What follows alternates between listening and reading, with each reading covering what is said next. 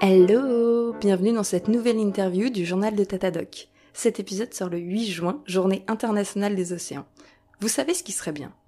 Que l'épisode du jour soit sur les océans, ou mieux, qu'il soit sur la conservation des océans. Eh bien, figurez-vous que ça tombe vachement bien. Parce qu'aujourd'hui, j'ai l'honneur d'accueillir sur le podcast Clémentine Séguigne, qui travaille sur la conservation des requins en Polynésie française. Si ça, c'est pas une belle coïncidence quand même. Clémentine a gentiment accepté de venir sur le podcast pour vous partager les recherches qu'elle effectue dans le cadre de son doctorat au CRIOB, le Centre de recherche insulaire et observatoire de l'environnement. Mais assez parlé, je vous laisse avec notre échange en espérant qu'il vous passionnera autant que moi. Bonne écoute Bonjour Clémentine Bonjour Elise Comment vas-tu? Je vais très bien, merci. Il faut savoir que tu es en Polynésie française, que tu es euh, quand même très loin euh, de ma Picardie. donc euh, on fait cette interview à distance. donc merci de t'être levé ce matin pour pouvoir faire cette interview avec moi. avant qu'on commence à parler de ton article que j'ai trouvé vraiment super cool, est-ce que tu peux te présenter rapidement aux éditeurs de qui tu es, qu'est-ce que tu fais, etc. Euh, bah oui, bien sûr. Donc moi, je m'appelle euh, Clémentine Sévigne. Euh, du coup, je, je, suis en troisième année de doctorat euh, et euh, je suis en thèse donc sur la problématique de la conservation des requins avec une triple approche, à la fois une approche en écologie, une approche en économie et une approche en socio-anthropologie. Donc c'est une triple approche qui est particulièrement utile dans le contexte de la Polynésie française où il y a une culture forte euh, autour des requins et où euh, il y a également euh, beaucoup d'écotourisme. Et c'est d'ailleurs dans ce contexte que ben, on a décidé de faire cet article donc autour des sciences participatives. voilà. Alors, tu as parlé de socio-anthropologie. Qu'est-ce que c'est la socio-anthropologie? Alors c'est à la fois l'anthropologie, donc vraiment l'étude des cultures, on va dire traditionnelles, polynésiennes, un peu ancestrales, mais également euh, des problématiques sociales, donc un peu plus actuelles, sur par exemple la perception des requins aujourd'hui par rapport à dans le passé, etc. Ok, cool. Cool, cool, cool. Donc, tu as ces trois aspects-là dans, dans ta thèse. C'est super. euh, du coup, tu as fait, euh, au niveau des études, auparavant, tu as fait, parce que bah là, du coup, c'est plusieurs domaines différents. Tu as fait peut-être un parcours plus en sociaux ou plus en conservation? Pas, pas vraiment. En fait, j'ai un parcours un peu atypique parce qu'à la base, euh, je, je suis ingénieure euh, en électronique, donc euh, d'accord. Ça n'avait rien à voir. Donc j'ai eu un premier master, donc voilà, en, ingénierie plutôt en physique. Après, ben, je me suis reconvertie parce que ben, j'adore la plongée. Je suis également professionnelle de plongée et j'ai souhaité en fait pouvoir apporter aussi une dimension scientifique à mes observations naturalistes. et du coup, j'ai refait un deuxième master au Muséum d'histoire naturelle et euh, bah, je suis devenue du coup euh, écologue. Et euh, bah, du coup ma thèse étant donné que j'aime bien les différentes disciplines j'ai j'ai vraiment voulu continuer un petit peu là-dedans à valoriser la pluridisciplinarité dans la science. Et voilà pourquoi j'ai choisi ce sujet. Ok bah c'est super intéressant. Et et pourquoi est-ce que tu as eu envie de continuer en, en recherche suite à, à, la suite du coup de ton master au muséum? Eh bien, en fait, euh, je trouve que la recherche, c'est quelque chose de très important dans, dans le monde actuel dans lequel on vit, puisque euh, voilà, notre planète euh, va pas forcément euh, très bien et on a beaucoup de risques d'extinction pour des animaux qui nous fascinent tous, je pense, quand on est plongeur, etc., ou même quand on est simplement amoureux de la nature. Et ben il y a une grosse curiosité aussi par rapport à comprendre les phénomènes et essayer évidemment de, de conserver la planète telle qu'elle est aujourd'hui. Et du coup, les requins, c'était un truc qui t'est, qui te passionnait euh, depuis très longtemps ou c'est venu pendant tes études ou le sujet de thèse s'est présenté, tu t'es dit ça a l'air intéressant. Quand est-ce que tu t'es intéressé du coup aux requins euh, ah, les, les, requins, c'est vraiment une passion. C'est une passion depuis que je fais de la plongée et c'est vraiment bah, un peu ma, ma passion aussi de monitrice. C'était euh, mettre les gens en contact euh, des requins et, et, voir un peu leur, leur émerveillement et parfois leur perception qui était très négative au départ changer et, et, voir vraiment des gens évoluer dans leurs considérations vis-à-vis des requins. Donc c'est c'est vraiment mon animal coup de cœur. D'accord, oui, donc tu as vraiment un, un projet qui est, qui est qui, qui j'ai presque envie de dire un projet de vie quoi. Enfin c'est exactement, tout à fait. ah c'est c'est super cool. Euh, alors, euh, on va commencer avant de parler vraiment de ton article. Euh, on va s'attarder un peu sur la Polynésie française. Euh, alors, j'avoue que j'avais pratiquement zéro connaissance avant de lire ton article sur la Polynésie française, que ça soit au niveau géographique, etc. Et je savais pas du tout que c'était un sanctuaire pour les requins. Donc j'ai appris plein de choses en lisant ton article, donc c'est super cool. mais du coup, j'ai aussi appris que c'était une zone économique exclusive euh, en quelques mots, c'est quoi une zone économique exclusive euh? Alors, en fait, une zone économique exclusive, euh, si tu veux, ça s'étend à partir de la ligne de base d'un État, n'importe lequel, la Polynésie, mais aussi d'autres États, et jusqu'à en fait 200 000 nautiques, donc ça fait 400 km à peu près, un peu moins. D'accord. Euh, en fait, au-delà de cette zone marine, tu vas avoir les eaux internationales. Mais en fait, dans ce qu'on appelle la zone économique exclusive, donc dans ces eaux-là, tu vas avoir euh, l'État en question qui va euh, disposer en fait de l'exclusivité d'exploitation des ressources. Donc, ce que ça veut dire du coup à, l'échelle de la Polynésie, c'est que la Polynésie a décidé en 2006 de sanctuariser sa ZEE, e, donc zone économique exclusive, euh, pour les requins et les raies. Et ce qui veut dire qu'en fait, au jour d'aujourd'hui, il est absolument interdit euh, de venir pêcher les raies et les requins en Polynésie, mais également il est interdit de commercer euh, ben, tous les produits qui vont être issus de ces animaux. D'accord, ok. Ok, et du coup le terme euh, sanctuaire, c'est un terme enfin grand public et parce que c'est plus facile à comprendre ou c'est vraiment un terme officiel et dans la documentation officielle on parle vraiment de sanctuaire pour les requins ou oui, c'est un, un, terme officiel. Euh, il y a plusieurs sanctuaires requins euh, dans le monde. Donc c'est vrai que la Polynésie, étant donné qu'on est euh, un territoire aussi vaste que l'Europe, ben c'est un des plus grands, effectivement. donc pour ça, c'est vraiment un grand pas incroyable pour la conservation. mais effectivement, on n'est pas le seul sanctuaire et heureusement, il y en a de plus en plus aujourd'hui qui, qui, se, qui se créent. Oh bah ça, c'est une très bonne nouvelle.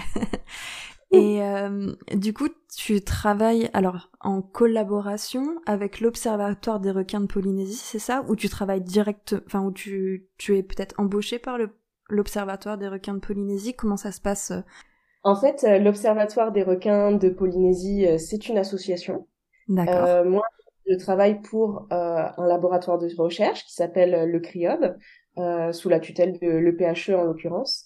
Et en fait, l'observatoire de requins de Polynésie, moi j'y suis personnellement volontaire, mais euh, cette ORP, hein, c'est les initiales euh, de, de cette association, euh, en fait, elle vise à regrouper les moniteurs de plongée, qui sont très actifs en Polynésie parce qu'évidemment il y a un tourisme qui est très dynamique sur le sujet, et les scientifiques du CRIOB, de manière à en fait valoriser les observations qui sont faites tous les jours par ces plongeurs par des scientifiques, en fait de créer un vrai lien entre le grand public et, euh, et la recherche.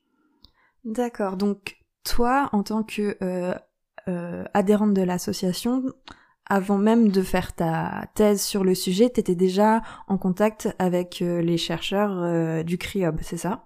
Via cette eh association-là voilà, en fait, les, moniteurs de plongée peuvent remplir des, des, fiches en fait qui sont disponibles en ligne sur un site internet à chaque fois qu'ils observent des choses, ou d'ailleurs s'ils n'en observent pas, c'est toujours intéressant de, de le dire. Euh, mais effectivement, là maintenant, je suis plutôt du côté euh, scientifique euh, pour essayer justement de valoriser et de garder en fait euh, tous ces moniteurs motivés pour montrer qu'on fait quelque chose euh, de ces observations et que bah, ça vaut vraiment la peine de participer puisqu'on apprend plein de choses sur les animaux. C'est super passionnant. et alors du coup, euh, là, ton article, euh, ça permettait de présenter des résultats justement qui ont été permis grâce à des sciences participatives, donc on va revenir un peu dessus dans euh, pas très longtemps pour expliquer ce que c'est, euh, qui ont été récoltés pendant plusieurs années sur les requins, etc. les requins et les raies, du coup. du coup, je voulais savoir quelle était la, la question de, de votre étude, euh, est-ce que quand le programme a été mis en place, il y avait des, des vraies questions qui étaient qui étaient posées? Ou est-ce que le programme de sciences participatives a été mis en place, vous avez récolté des données et du coup là vous vous êtes dit ça peut être intéressant de les exploiter dans ce sens-là ou dans ce sens-là.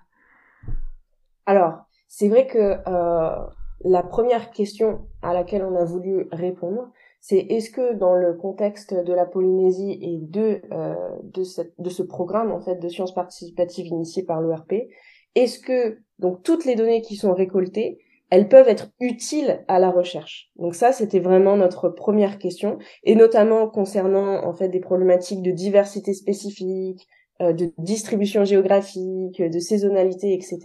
Donc vraiment déjà, on voulait savoir si ça pouvait être utile euh, à la recherche. Et ce qu'on s'est rendu compte, c'est que oui, effectivement, euh, on ressort de cet article avec encore plus de questions euh, qu'à la base. Et puisque en fait, euh, on s'est vraiment rendu compte que ces sciences participatives, elles pouvaient vraiment être comme un petit peu une étude préliminaire euh, qui pouvait motiver des points très précis après pour revenir faire des collectes de données un peu plus traditionnelles, mais qu'elles permettent du coup bah, de couvrir des zones géographiques et temporelles absolument démentielles. Donc c'était vraiment très intéressant. Et du coup, qu'est-ce que c'est pour vous les sciences participatives dans ce projet-là et euh, quels sont leurs avantages et leurs inconvénients? Donc là, ce que vous vouliez, c'était d'avoir l'absence ou la présence euh, de certaines espèces. Euh, comment ça fonctionne pour vous les sciences participatives dans ce, projet-là? Alors, ben déjà, c'est vrai que nous, on voit vraiment les sciences, participatives comme une forme de collaboration en fait entre les scientifiques et le grand public où en fait chaque euh, citoyen peut en fait contribuer à une collecte de données qui concerne euh, bah, son animal préféré. Hein. Il y a aussi des programmes de sciences participatives en France sur les oiseaux, etc. Et, euh, et du coup, ben voilà, ça permet de donner un autre sens aux plongées ou aux randonnées, je ne sais pas, aux observateurs, et de donner aussi un sens utile à toutes ces observations-là.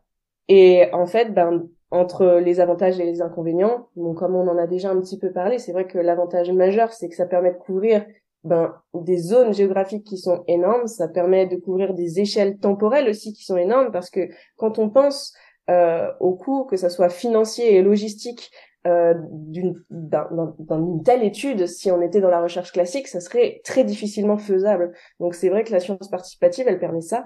Euh, en revanche, c'est que ben, les inconvénients peut, peut être que en fonction du public que l'on cible, on peut avoir parfois des, des identifications qui sont pas forcément euh, fiables au niveau des, des, espèces, par exemple. Donc nous, c'est vrai que dans le cadre de l'ORP, on a essayé de limiter ça en s'adressant vraiment à un public de moniteurs, donc qui ont quand même des connaissances naturalistes euh, qui sont vraiment fiables. Euh, mais un autre biais, en fait, justement, on parlait de présence-absence, c'est qu'on a souvent tendance à avoir les présences, mais pas tout le temps les absences, puisque, bah voilà, naturellement, les gens ont plutôt envie de rapporter les plongées où ils ont vu un requin-tigre ou quelque chose d'assez exceptionnel, mais un peu moins les plongées où ils ont rien vu, ou alors des plongées où ils ont vu des requins plus communs. Donc euh, ça, c'est un des biais euh, des sciences participatives.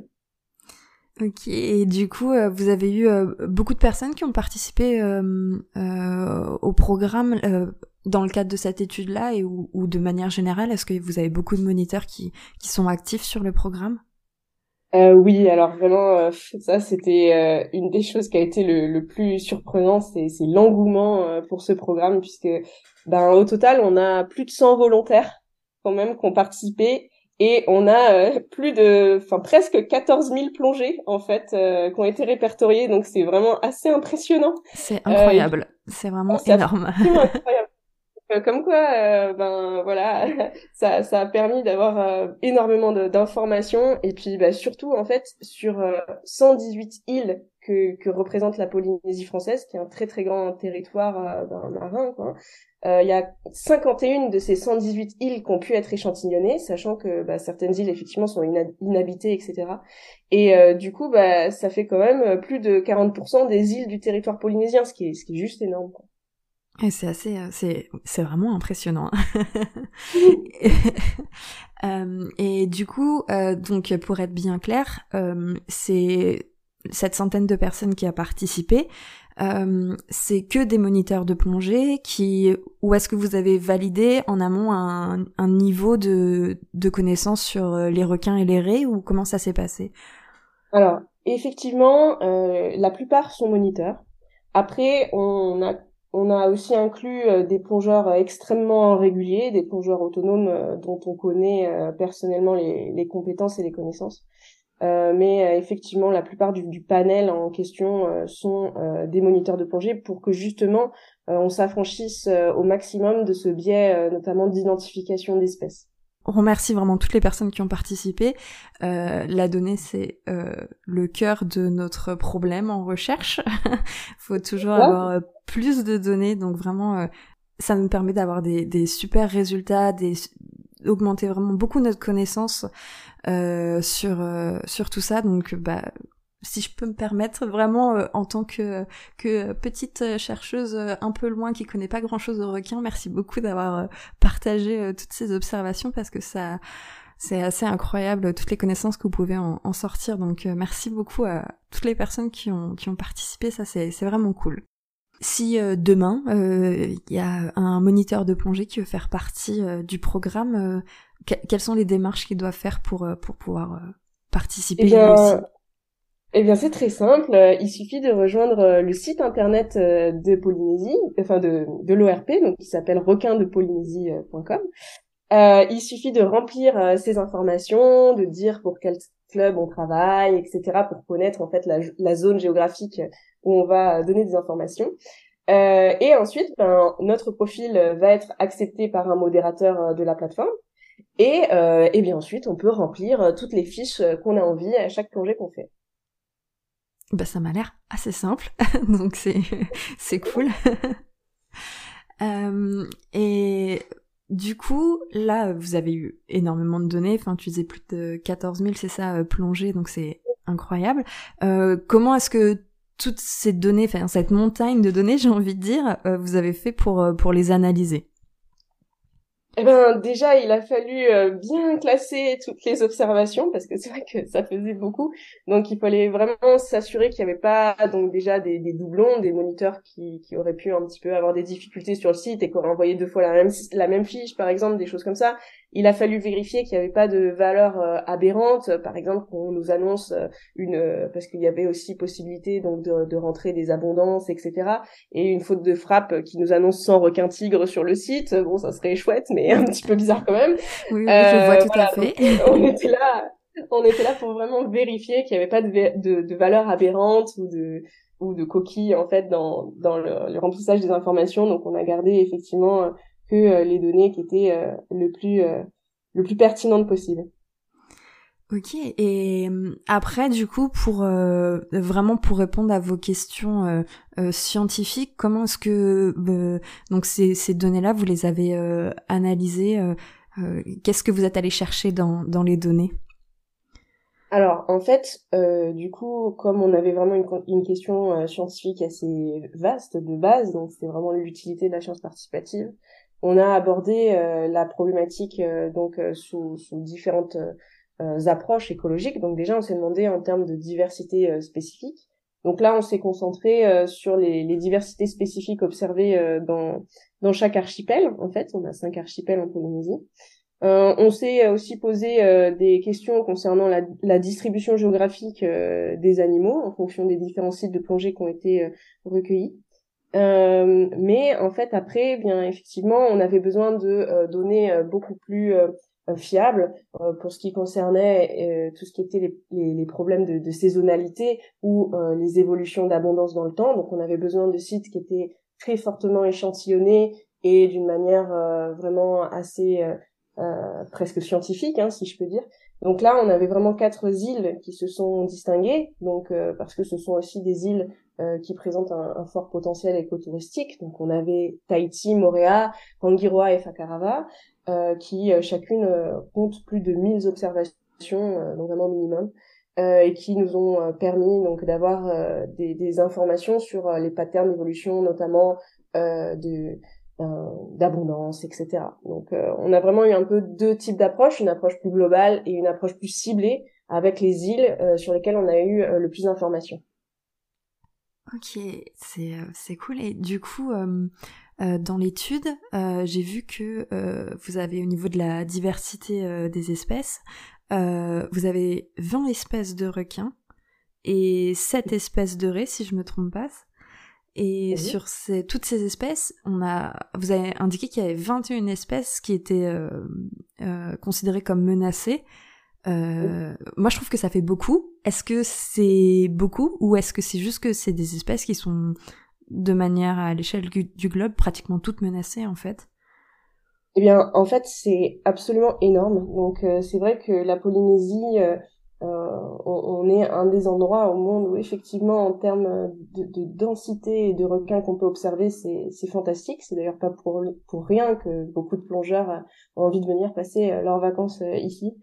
Et, et c'est vrai qu'en fait, dans ces espèces, dans ces 27 espèces de raies et requins qu'on observe ici, euh, il y en a des extrêmement rares, hein, euh, notamment euh, le grand requin marteau qui est en danger critique d'extinction hein, sur la liste rouge de l'IUCN et, et, vraiment on a d'ailleurs dans l'article, hein, tu, tu, as dû observer, classé des espèces comme étant communes en Polynésie française, comme par exemple le requin à pointe noire, qui est pourtant vulnérable sur la liste rouge de l'IUCN. Donc on est quand même dans un endroit assez fantastique euh, en termes euh, bah, de densité de requins et c'est vraiment un, un, peu un des derniers oasis euh, qu'il faut du coup extrêmement protéger.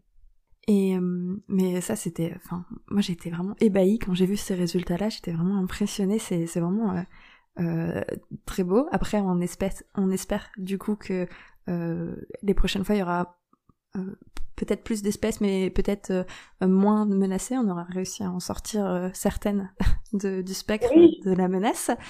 Euh, si au niveau des résultats, est-ce que toi il y a quelque chose, enfin pourquoi est-ce que ces différents résultats que vous avez montrés, que ce soit en termes, donc là on a parlé de la diversité, mais tu as aussi parlé de la distribution, la variation temporelle, donc c'est-à-dire au niveau de les saisonnalités, etc., de, de de l'abondance.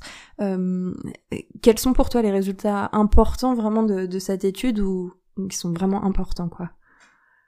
Euh, eh bien, euh, c'est vrai que c'est principalement lié, je pense, au grand requin marteau, parce qu'effectivement, le grand requin marteau est extrêmement menacé, et on a quand même une zone à Tahiti où leur observation est, vraiment régulière, donc qui est la place de Tiputa à Rangiroa, et du coup, c'est vrai que euh, cette étude est grâce aux participations euh, extrêmement importantes de deux moniteurs euh, de l'île de Rangiroa qui, eux, ont très bien compris le truc. Ils ont carrément rempli toutes les plongées, je pense, qu'ils ont dû faire. Donc, rien qu'à eux, ils ont représenté une grande part du jeu de données. et, et c'est vrai qu'ils ont aussi renseigné les absences. donc, ça fait partie des rares personnes qui ont vraiment joué le jeu en entier. Donc, on a vraiment pu se baser sur leurs observations et du coup, c'est vrai que euh, sur euh, sur ce, ce, grand requin marteau, on a eu des informations sur la saisonnalité. Euh, on a vu euh, notamment qu'ils étaient présents en, grand nombre entre novembre et, et, avril et rarement observés le reste de l'année, donc ce qui donne des informations assez intéressantes. Et ce qui était intéressant aussi de constater, c'est que le pattern de présence de ces grands requins marteaux il était euh, assez superposé avec celui euh, des raies léopards. Donc euh, on savait que les raies du genre Aetobatus, donc le genre des raies léopards, pouvaient être des proies pour ce grand marteau, mais là on a confirmé que cette espèce était potentiellement une des proies préférentielles en fait de ce requin, donc ce qui est très intéressant. On a pu aussi euh, montrer qu'il pouvait y avoir des patterns de présence inversés, c'est-à-dire que par exemple euh, les requins gris, qui sont normalement plutôt abondants euh, dans la passe de Tiputa, étaient un peu moins présents quand le grand requin marteau était là, ce qui pourrait donc à l'inverse montrer que il y aurait des patterns d'évitement de prédateurs potentiels, puisque effectivement les requins gris peuvent être des proies pour les grands requins marteaux. Donc voilà des, des, des petites informations comportementales aussi qui sont très intéressantes et qui n'ont pas été euh, prouvés jusqu'à jusqu'à présent. C'est super. Euh, et du coup, je me, euh, je, vais peut-être trop loin, mais est-ce que les moments de présence du grand requin marteau, ils sont associés avec peut-être un comportement de reproduction ou, ou pas spécialement ou... Eh bien, ça c'est vraiment euh, un des mystères, hein, effectivement, euh, de, de, ce grand marteau. Donc euh, oui, potentiellement, il pourrait y avoir des, des, notions de reproduction qui feraient qu'il serait plus ou moins présent, plus ou moins absent. Mais également, ben, pourquoi pas aussi la disponibilité des proies. par exemple, on sait pour le requin tigre aujourd'hui que les migrations des, des, tigres se font principalement en fonction de la disponibilité de proie. Donc pourquoi pas aussi pour euh, ce requin marteau. Voilà, il y a, beaucoup de mystères encore autour de lui. Donc c'est vrai qu'il motive vraiment euh, d'autres dynamiques. Euh, du coup, ça, nous a posé encore plus de questions sur lui. Ah oui, donc en fait, il y a vraiment beaucoup de mystères autour de cette espèce. Et en Polynésie française, du coup, vous avez la chance d'en avoir, d'avoir une population mieux qu'ailleurs, on va dire, pour potentiellement comprendre un peu mieux cette espèce. D'après la façon dont on en parle, en fait, on, en sait très peu sur cette espèce, c'est ça? Oui, on en sait très peu. Effectivement, euh, il y a peu de zones dans le monde où on a la chance de pouvoir avoir des observations comme celles qu'on peut avoir en Polynésie, soit dans la passe de Tiputa Rangiroa, mais également dans la passe de Tikehau, qui est également une autre île de l'archipel des Tuamotu. Donc euh, voilà, c'est on est vraiment sur une zone privilégiée de l'étude euh, de cette espèce, du grand requin marteau, mais également euh, d'autres requins qui sont particulièrement emblématiques et qui nécessitent davantage d'études, donc notamment aussi le requin tigre, hein, qui, qui, qui fascine et qui a aussi autour de lui énormément de mystères. Et est-ce que en dehors du coup de ce que vous avez découvert autour du grand requin marteau et un peu autour du requin tigre, est-ce qu'il y a des des relevés qui vous ont surpris en positif ou en négatif ou, ou même toi d'un point de vue personnel? Est-ce qu'il y a des choses où, où, voilà, c'était une petite surprise euh, ces relevés? Alors oui, euh, oui, oui, complètement. En fait, il y a eu une vraie surprise euh, positive en l'occurrence. C'est que ben, le sanctuaire requin, il, est, il existe depuis 2006 et donc l'étude a été menée entre 2011 et 2018. Et ce qu'on a observé, c'est que entre 2011 et 2018, on avait vraiment une augmentation de l'abondance qui a été rapportée euh, par euh, les plongeurs. Donc ça pourrait être euh, peut-être une première preuve d'un potentiel effet positif de la sanctuarisation des eaux polynésiennes sur l'abondance des requins. Mais effectivement, voilà, c'est toujours un petit peu à, modérer et, à étudier encore plus en profondeur avec vraiment peut-être un, aspect recherche puisque euh, euh, voilà, on ne peut pas encore être sûr à 100% de, ce résultat, mais c'est vraiment une, première indication, comme quoi on pourrait avoir effectivement un effet positif du sanctuaire. Ah, ça c'est ça c'est vraiment une, une, nouvelle très encourageante et positive donc c'est c'est cool euh, donc voilà comme tu dis c'est juste euh, euh, un, un, effet qu'on observe et on n'a pas de, vous n'avez pas étudié la causalité concrètement, mais, euh, mais, mais du coup ça serait une, très bonne nouvelle. Est-ce que vous avez toi ou, tes collègues l'intention d'étudier vraiment si on a une, une, une causalité entre bah du coup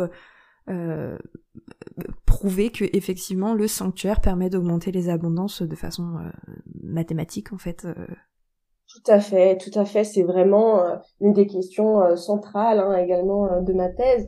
Je, je, suis également en train d'analyser les résultats qui ont été faits donc sur une étude plutôt sociologique cette fois-ci, donc où il y a eu beaucoup d'interviews dans les différentes îles, etc. malheureusement, ce qui ressort de, de cette étude, c'est que euh, mais plus on s'éloigne en fait euh, de, de, Tahiti, qui est l'île principale de la Polynésie, euh, moins les gens vont être euh, au courant de ces mesures, etc., et vont potentiellement être capables de pêcher des requins, notamment parce que on observe quand même des conflits entre pêcheurs et requins, les pêcheurs qui vont vraiment fortement penser que les requins vont vont être un petit peu embêtants pour les poissons commerciaux, etc., et, et vont être voilà des, des compétiteurs euh, vis-à-vis de eux.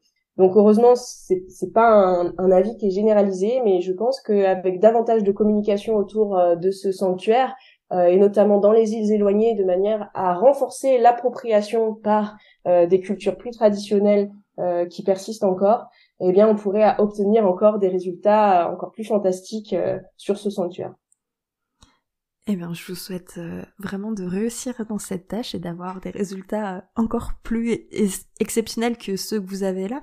Euh, enfin, j'insiste un peu, mais en fait, ces résultats, ils sont vraiment impressionnants, quoi, d'avoir retrouvé autant d'espèces de, de, requins et de raies. Vous avez beaucoup d'espèces menacées et, comme tu le disais, des espèces qui sont voilà très menacées. C'est vraiment de très très beaux euh, résultats, euh, que ça soit euh, d'un point de vue des chiffres, mais même d'un point de vue de la conservation, etc. C'est vraiment très impressionnant ce que vous avez et c'est c'est c'est des informations qui qui donnent du baume au cœur, qui nous disent ah il y a certaines choses qui ont l'air d'aller dans le bon sens, donc euh, donc voilà, c'est cool. euh, je voulais savoir si toi tu avais fait des relevés pour cette étude ou, ou pas du tout en fait, ou tu avais juste euh, analysé les données. C'est vrai que entre temps, moi, je suis rentrée euh, en thèse, donc euh, c'est vrai que moi, j'ai plutôt fait partie euh, du côté analyse que relevé, parce que j'avoue, moi, je suis un très petit observateur, puisque je n'ai rempli que deux fiches, donc voilà. Mais mais bon, heureusement, il y avait d'autres personnes qui ont, tenu la barre et qui ont vraiment fait vivre ce programme de sciences participatives, fort heureusement.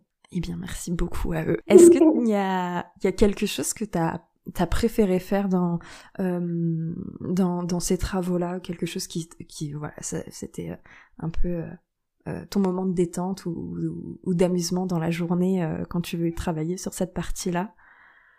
Ah oui bah, c'est vrai que cet article il est il est assez il était assez intéressant de travailler dessus puisque bah quand on regarde toutes ces observations etc ben c'est vrai qu'on on a découvert énormément de choses auxquelles on ne s'attendait pas donc euh, c'est c'est vraiment super.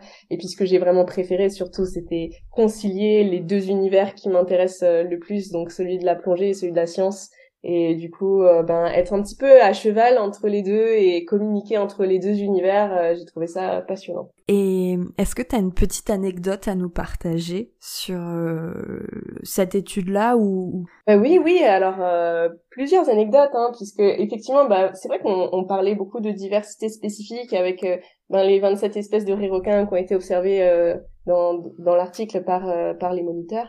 Dans dans la, la, bibliographie, on sait qu'il y a un petit peu plus d'espèces qui sont qui sont présentes hein, en Polynésie, mais euh, on désespère pas, puisque c'est vrai que depuis euh, la fin euh, de, de l'échantillonnage qui a été considéré euh, dans ce papier, donc 2018, il y a eu un vrai boom et un vrai développement de la plongée technique en Polynésie, avec notamment l'arrivée de, de, nombreux plongeurs recycleurs donc euh, qui peuvent plonger jusqu'à des profondeurs euh, de 100 mètres et parfois plus. Donc euh, ça nous ouvre aussi d'autres perspectives pour de nouvelles observations, etc. Donc ça c'est vraiment la petite anecdote qui, je pense, va, va donner un, un nouveau coup de boost à l'ORP avec effectivement l'arrivée de la plongée technique et des grandes profondeurs pour détecter encore plus d'espèces et, et comprendre davantage, par exemple, pourquoi pas les patterns de migration verticale des différentes espèces.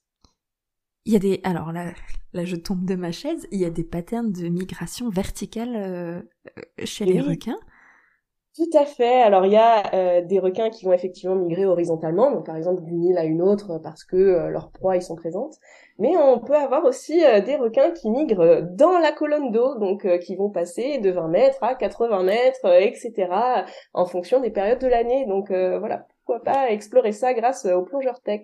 Ah, mais c'est super cool. Donc, donc là, si je comprends bien, les observations que vous avez présentées dans cette étude, c'était jusque combien de mètres de profondeur à peu près? Eh bien, les limites de la plongée loisir en Polynésie, qui sont euh, de 50 mètres. C'est vrai que c'est 60 mètres en France, mais du fait de l'éloignement aux caissons hyperbares, en Polynésie, on est limité à 50 mètres. D'accord, donc là, euh, avec les plongées euh, techniques, vous pouvez doubler la hauteur ah dans laquelle vous pouvez observer. Tout à fait. Ah, c'est, c'est, très prometteur, franchement, c'est cool.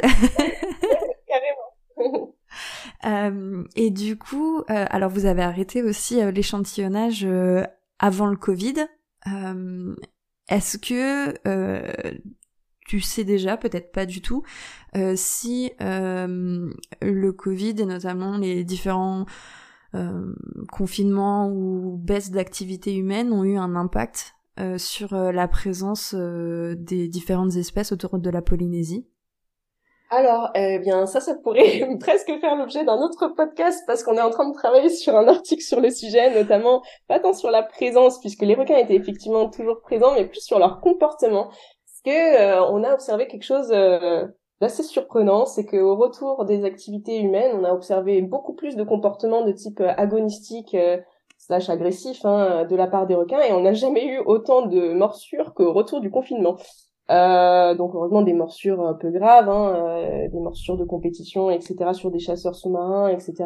Mais du coup, euh, ben, de la même manière que cela a pu être montré euh, sur des, des, mammifères terrestres, eh bien, on, on, pense que les requins, qui sont pourtant des poissons, mais qui ont vraiment une intelligence comparable à celle des mammifères, pourraient réagir par l'absence en fait de la présence humaine et que finalement notre présence sur ces sites pourrait en fait un petit peu empêcher de, déclencher des comportements négatifs des requins à notre égard. D'accord, c'est très intéressant. Eh bien écoute, euh, moi je pense qu'on peut se dire euh, qu'on peut remettre un rendez-vous euh, quand vous aurez terminé vos analyses, parce que ça m'a l'air tout à fait passionnant d'en savoir plus sur sur ça. Donc je, je, je, note et, et, et ça sera avec grand plaisir qu'on explorera du coup ces comportements euh, post euh, euh, post Covid chez le requin avec très très grand plaisir. Je suis très très intriguée. alors du coup, je me demandais, comme tu as dit au début de l'interview, tu as beaucoup de facettes dans ta thèse. Est-ce que tu as... Quels sont tes autres projets en cours, si tu peux en parler, bien sûr? Euh, Peut-être euh, plus euh, euh, d'échanges avec euh, avec les populations ou qu'est-ce qui est un peu prévu pour le reste de ton étude? Alors c'est vrai que là en ce moment on travaille beaucoup sur des articles concernant euh, la, perception, donc notamment la perception euh, du sanctuaire, on en a un peu parlé, mais également euh, la, la, perception du nourrissage artificiel, puisque ici en Polynésie, le nourrissage artificiel est interdit depuis 2017, donc a été définitivement stoppé sur la pente externe. Néanmoins, il perdure encore en lagon, donc on voudrait un petit peu explorer euh, les différents euh, les différentes raisons etc et la raison pourrait euh, notamment être économique puisqu'effectivement je travaille aussi sur l'importance économique et, le, et ce service écosystémique important que va rendre le requin à la Polynésie. Et voilà quelle est quelle est la valeur économique de, de cet écotourisme requin et pourquoi effectivement le, le nourrissage artificiel en lagon perdure malgré l'interdiction euh, donc ça, c'est vraiment un des grands axes. Après, c'est vrai qu'on parlait euh, du Covid. Euh, et le Covid, alors moi, ça a été une bénédiction pour ma thèse. J'avoue que c'est un peu bizarre à dire, mais euh, que effectivement, il nous a permis aussi de mener en fait des expériences sur l'intelligence en fait des requins, puisque en fait, notamment des requins qui étaient conditionnés au nourrissage artificiel. Donc par exemple dans les lagons de, Polynésie, donc sur notamment les, les requins à pointe noire, mais aussi les raies pastenagues. Euh, nous, on a eu un confinement de six semaines.